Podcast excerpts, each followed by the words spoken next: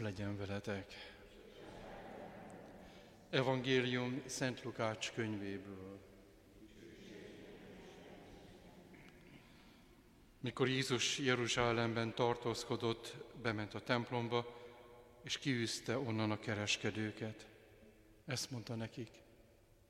Írva van, az én házam az imádság háza. Ti pedig rablóbarlangá tettétek. Ott tanított aztán minden nap a templomban.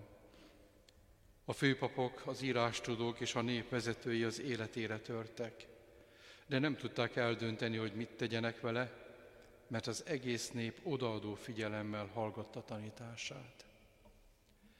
Ezek az evangélium igéi.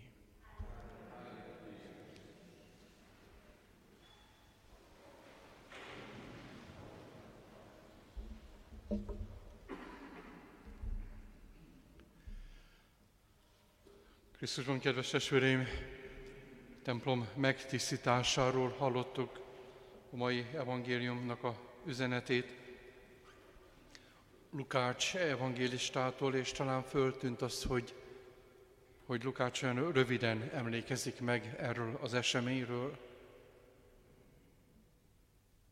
Máténál egész hosszan egy párbeszéd alakul ki, és részletesen elmondja Jézusnak a tevékenységét. Mindez azért van, mert Lukács a pogánságból megtért keresztényeknek írta le a evangéliumot, és ők nem nagyon, nem azt, hogy értették, biztos, hogy értették, csak nem nagyon voltak benne érzelmileg abban a helyzetben, hogy, hogy fölfogják ennek a mélyebb jelentőségét. Amennyit biztos az, hogy fölfogtak, Lukács az közül. Tulajdonképpen Jézus a templomnak a szakralitását védi. A hívő ember is le tudja a templomnak a, a, a tiszteletét rombolni, talán a viselkedésével. Bár azt, hogy mennyi a hívő, nem tudom, de hogy amíg lehetett kimenni Bécsbe, mindig, hogyha kint vagyok, elmegyek a Stefánszkirchébe, és utóbbi időben egyre, egyre keserűbb a szájméze. Most azt mondom, hogy keresztényeknek a tömege, de, de az a viselkedés, ahogy abszolút semmibe sem veszik a templomnak a szakorítását, az, az egészen vértlázító. Vagy gondoljunk azokra a képekre, amelyek eljutottak hozzánk, hogy Franciaországban egy középkori templomot hatalmas gépekkel bontják le, mert nem tudom, mit akarnak ott építeni a helyében.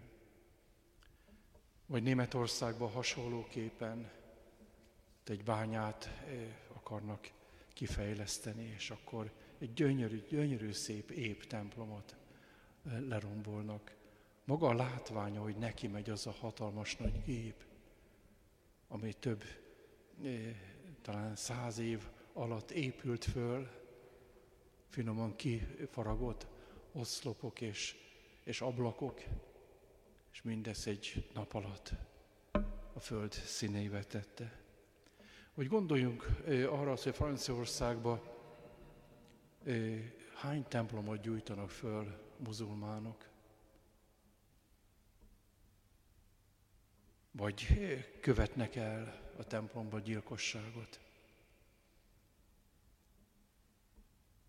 Biztos az, hogy, hogy a, a sátán az, az nagyon-nagyon harcol az Isten ellen, és, és, és mindent bevet, a gyűlöletét, a haragját az Isten ellen, és akit lehet, azokat fölpiszkál, hogy rajta keresztül történjék még mindez.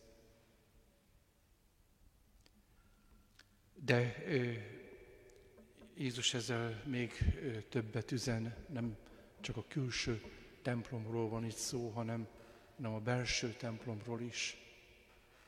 az emberről, az embernek az életéről,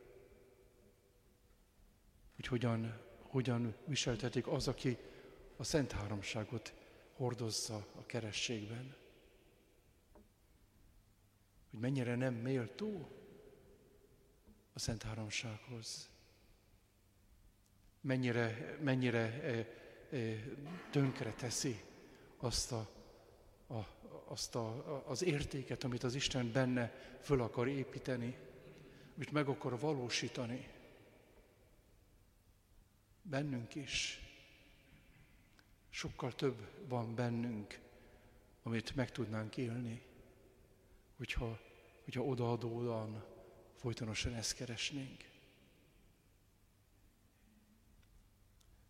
Egy rövid gondolata jelenések könyvéből János kapja ezt a üzenetet, hogy egy könyvtekers, hogy fogd a könyvet, könyvtekercset és nyeld le. Gyomrodban ugyan keserű lesz, de a szádban olyan édes, mint a méz. És ez pont erről szól. Az Istennek az üzenetéről, hogy aki, aki, aki szereti az Istent, aki keresi az Istent, aki keresi az üdvösséget, annak a, az Istennek az üzenete az olyan, mint az édes méz. Aki pedig lerombolja, aki nem törődik vele, annak nagyon-nagyon keserű lesz. Uram, mi szeretnénk a Te édességedet keresni.